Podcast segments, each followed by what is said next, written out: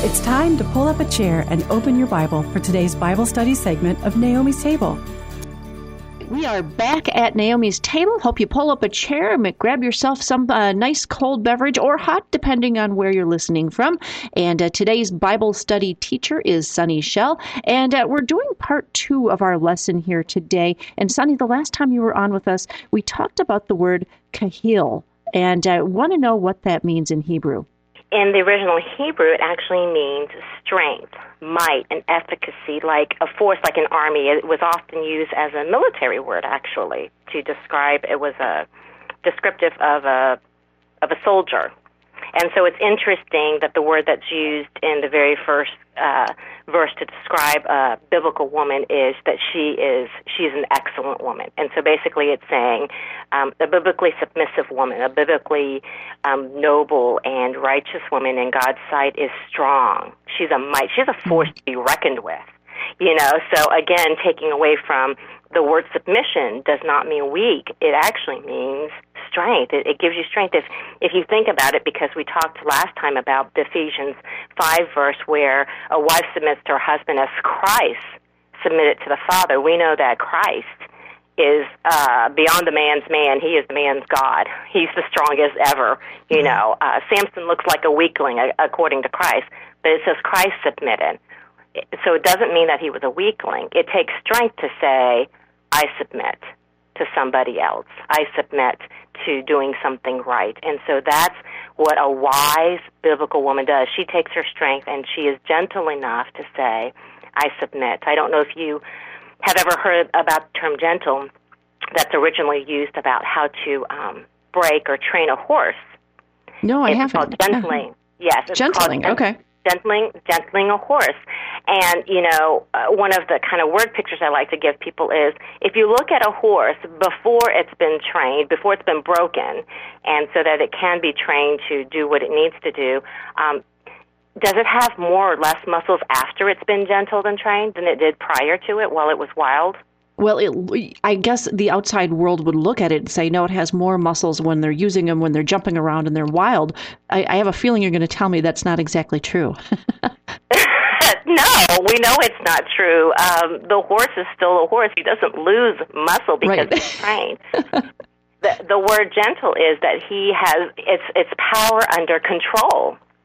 So he, the horse still has all his power. It's just now under the control of his master. Mm-hmm. And so we look at it that way because we know that one of the aspects of the fruit of the Spirit is gentleness. Yes. And we know that Jesus Christ said he is gentle in everything that he does. As a matter of fact, one of the examples I like to use is when he whipped and um, threw over the tables of the money changers when he went into the temple and cleansed the temple. Now, a lot of people might not look that, that to be gentle, but then you have to remember he's God Almighty. He could have uh, smite the whole place. Mm. But he didn't. It was very gentle. All he did was whip them and throw over at the tables. Okay. That was power under control.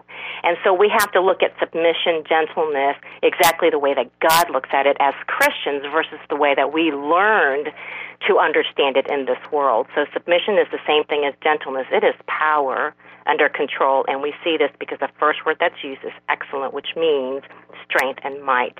Um, one of the things that I, I put in here is that, you know, unfortunately the evangelical church, the term submissive wife is often thought of as enslavement, as some kind of entrapment, and even to some people it's quite vulgar.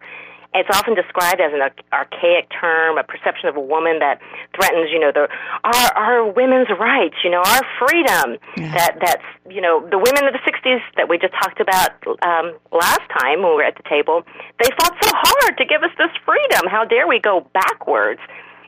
And what I want to encourage my sisters in Christ today is that none of these views are accurate biblically.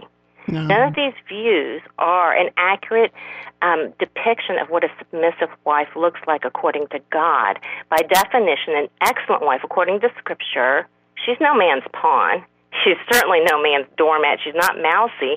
She's not an idiot unfit to do anything but be barefoot and pregnant. No, we saw what the definition is. She is a mighty force to be reckoned with. And she is a mighty force to be reckoned with, but here's the thing. God made her a mighty force to be reckoned with, so we know it's not going to be against her husband. Right. Who he said, I made you one with. So then against who? Obviously against Satan. and the demonic forces of this world. That's who we're supposed to be fighting against, not against our own husbands who are he- who is our head. Basically, it's like taking a bat and beating our own heads. Nobody would do that. Right. Right. But you know, Sunny, no matter when you grew up, if you grew up in the 60s or, or the 80s as we were all learning to um, climb the corporate ladder, or, or the 90s or beyond, uh, we, we've all been told that uh, this, this gentle submissiveness is just wrong. It is so archaic. It's so backwards. You know, uh, you know, sometimes it's used as, as a way to cut down Christian women, you know, the barefoot and pregnant thing, like you said. Uh, and we really have to relearn what it means to be biblically submissive. And if we don't have the word biblically in there, we're going to get that wrong, aren't we? Oh, absolutely. And again, I want to cover something that we talked about um, a couple times before this when we first met at the table that um, biblical does not mean it, it, something isn't defined as biblical because of who you are. Just because you're a Christian and you do something doesn't make it biblical. It makes it biblical because it's found in God's Word. And so we have to remember that we have to humble ourselves to the Word of God and say, you know, I know that I'm a Christian, but that doesn't mean everything I do is qualified as being biblical. If we start there, then we don't get messed up anywhere else about definitions that God uses versus how the world defines it. Mm. And you know, you talk about the woman um, described uh, in Proverbs 31. She's of priceless value. She's exceptional. She has physical strength. You've talked about all of that mental strength, moral strength, spiritual strength, and uh, above all, she loves God Almighty. She loves Him. Mm-hmm. Wow. Absolutely. Um, I would like to close with a prayer this time, if you don't mind. No, of course not. For the gals, and and before I do that, I would like to let the ladies know. You know, there is some homework I have for you, but you'll have to go online and look that up.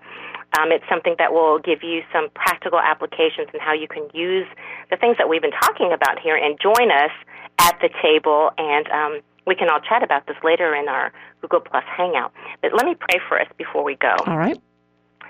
Father God, thank you so much for this time that you've given us. I pray, Lord, that um, all of the sisters in Christ, Lord, all of your girls, that you have called to yourself to be holy, that you would make the words of our mouths and the meditations of our heart, Father God, for, first and foremost, pleasing to you, because you alone are our rock and our Redeemer. We ask you, Father God, as your daughters, that you have made us. Oh, Lord, thank you so much for making us your daughters through Jesus Christ.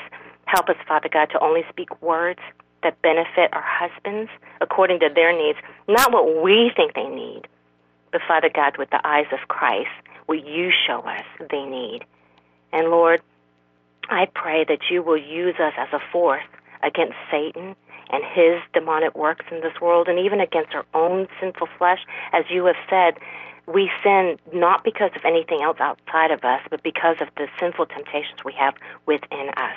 So, Father, I ask that you help us as your daughters to take back what has been lost in the garden, to give us the oneness with our husbands, to see them as you see them, and Lord, to humbly allow us to see ourselves as you do. As we come before your throne of grace to ask for your help in our time of need, Lord, please help us to love you with everything we have. Please help us to know you more, that we can love you better, and love our second love, our husbands, just the way that you have commanded. It's in the awesome and precious name of Jesus Christ. We thank you and ask you this great and wonderful thing. Amen. Mm-hmm. Amen. When we come back, we're going to talk more about Proverbs 31, but I do encourage you ladies to um, go to the website, naomistable.com, download that homework, and then talk about your answers. Do some research in the Word. Talk about your answers in fellowship with other women because that's what true biblical fellowship is. We need to come together in community around Jesus Christ. We'll be right back.